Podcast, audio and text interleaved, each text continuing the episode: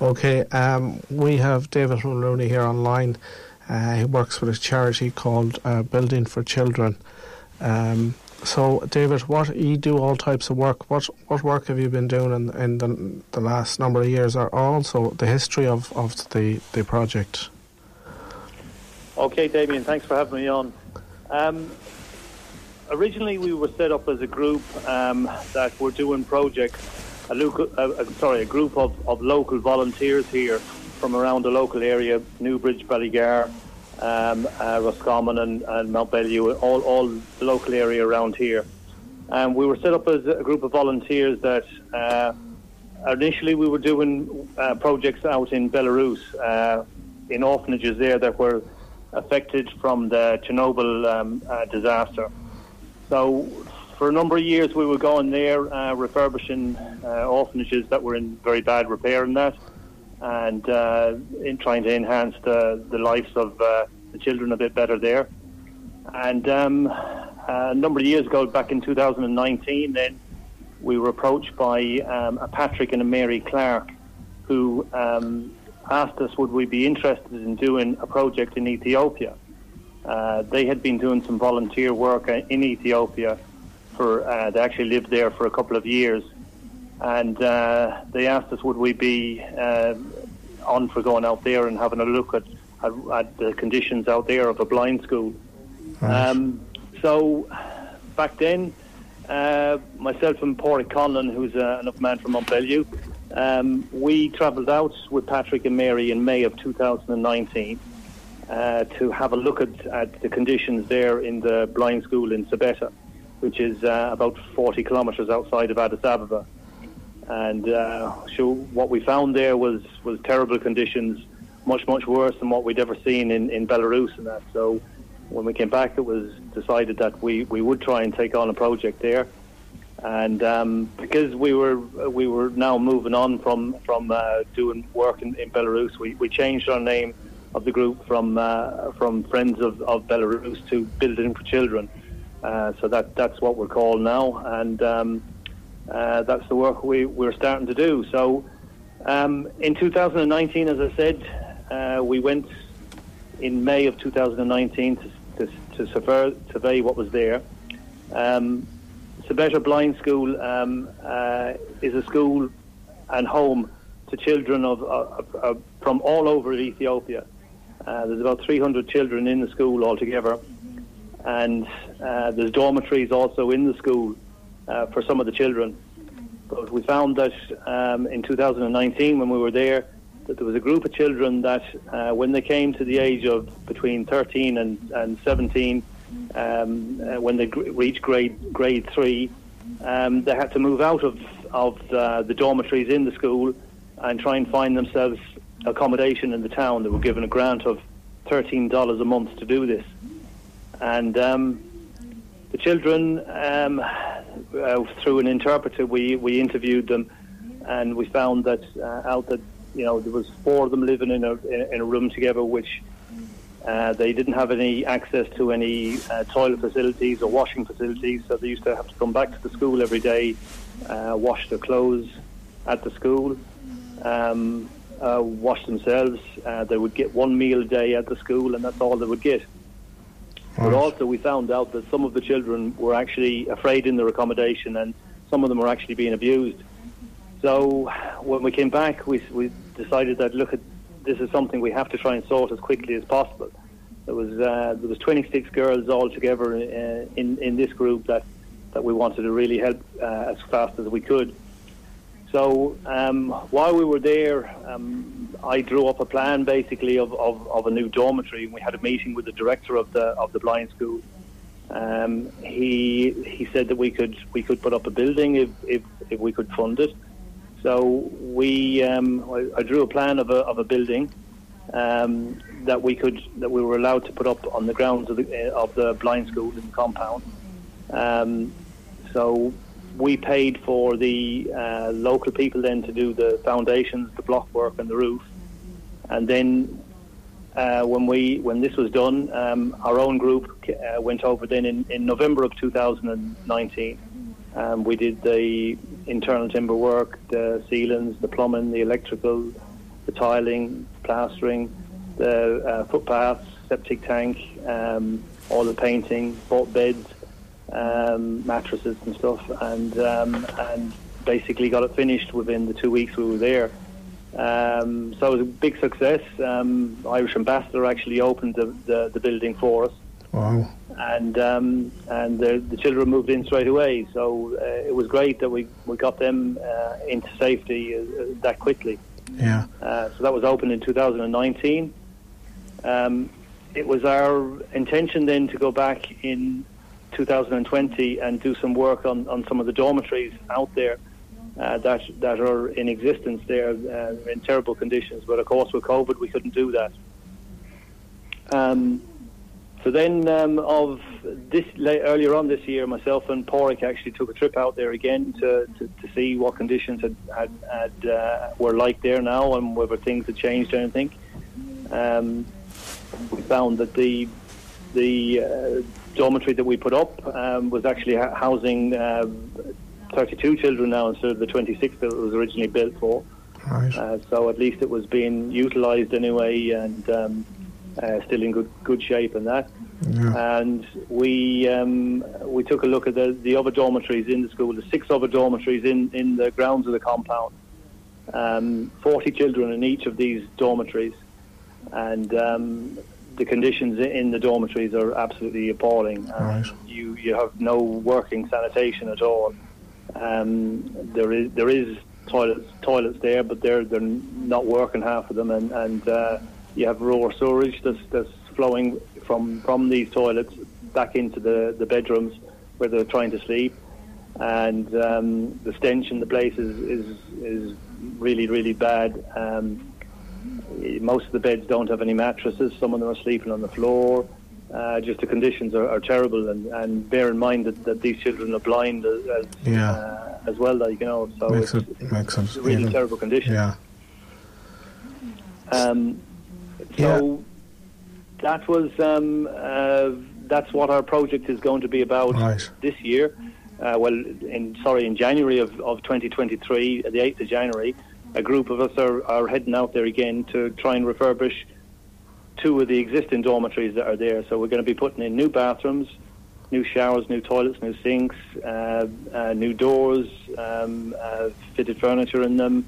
Uh, we're going to paint the walls um, and you know buy new beds and mattresses and uh, really get it up to scratch again. Like so, so that these children will have somewhere proper to, to live in. Like you know, because at the end of the day, this is their home. Yeah. Um, as I said, uh, some of these children are from, some of them are from maybe eight to a thousand miles away from Sebeta, like so they Yeah. don't get to go home. Yeah. Uh, the range in age between five and, and kind of uh, 18, and um, uh, really, they're they really need help. Like Help. so, um, Uh, what is the um? very good project. Yeah, yeah. Uh, just on the volunteer um, side of things, then I, it's probably not that. Uh, do volunteers come handy, or how does that? How does that? Uh, so a lot of tradesmen that's that's involved in Yeah, it. well, How, look, how- there, there is a number of tradespeople, but there's there's also others that come with us to help. You know, um, uh, people that can do. You know, most people can do a bit of painting or or um, wheelbarrowing of of uh, concrete and stuff like that. Right. Like so, there's there is uh, okay. We have plumbers and electricians and carpenters, um, tilers and, and that coming, but there is all other people. We've got civil servants and that like they don't actually have a trade, but they're they're they're handy enough with their hands and they, they can they can help out as well. Right. Um, so the tradespeople from from all over um, um, uh, the area here and, and volunteers from all over the area. I mean, uh, we we have somebody uh, with Mike Conway He comes with us there. He's in the civil service in Dublin. Uh, he actually comes as our cook. Um, he keeps us uh, keeps us fed and watered while keep we're over very there. Very important. Yeah, yeah. Um, and uh, hopefully this year we'll be we'll be uh, having a little bit better accommodations than what we did the last time. Right, right. We had a lot of furry friends with us um, where we were sleeping the last time. Okay, okay. Everyone come back safe and sound. Everyone came back safe and sound. Yeah, Yeah, yeah, they that's good. That's good. And um, yeah, so the difficulties that that's over there, the, uh, uh, you know, what are they put down to? Is it um, the economy is poor? Is it that just um, the uh, the country is not developed? Is it the uh, infrastructure? Is or is it population? Or what? Like what, what are the main factors? It's really a combination of all those things. Um, I mean, back we'll say in in in 2019 when we were there, the population of the country was 110 million. Now, back when Bob Geldof was doing his live aid back in the 80s for Ethiopia, and that the population of the country was 40 million at the time. So there's a huge population. Uh, they don't have any huge natural resources. Oh, yeah. uh, so so there's poverty all around the place. Like you know, Yeah. it's it's uh, nobody nobody has has much over there. Um, he, you know, the town of Sebeta like is is about 40 kilometres away from Addis Ababa. That's probably yeah. And um, when you go outside, it, it's kind of a, a mad place. Like there is, you know, horses on the middle of the road. There is minibuses flying around with 20 people hanging out of them, tuk-tuks, and Mm. you know, it's a very busy place. And um, actually, you you wonder how um, the blind people going to the school can actually navigate the streets there because it's so busy Yeah. and you, you know there's no proper footpath. There's um, you know you you walk along the side of the road, and, and next thing there could be a, a ten foot drop down into a an open sewer. Yeah. It's uh, it's it's really a, It's a very impoverished place, like yeah. you know. Yeah. Um, Mount Kilimanjaro is there in Ethiopia. Am I right in saying that? I don't know about that. Yeah, I think I think it possibly could be.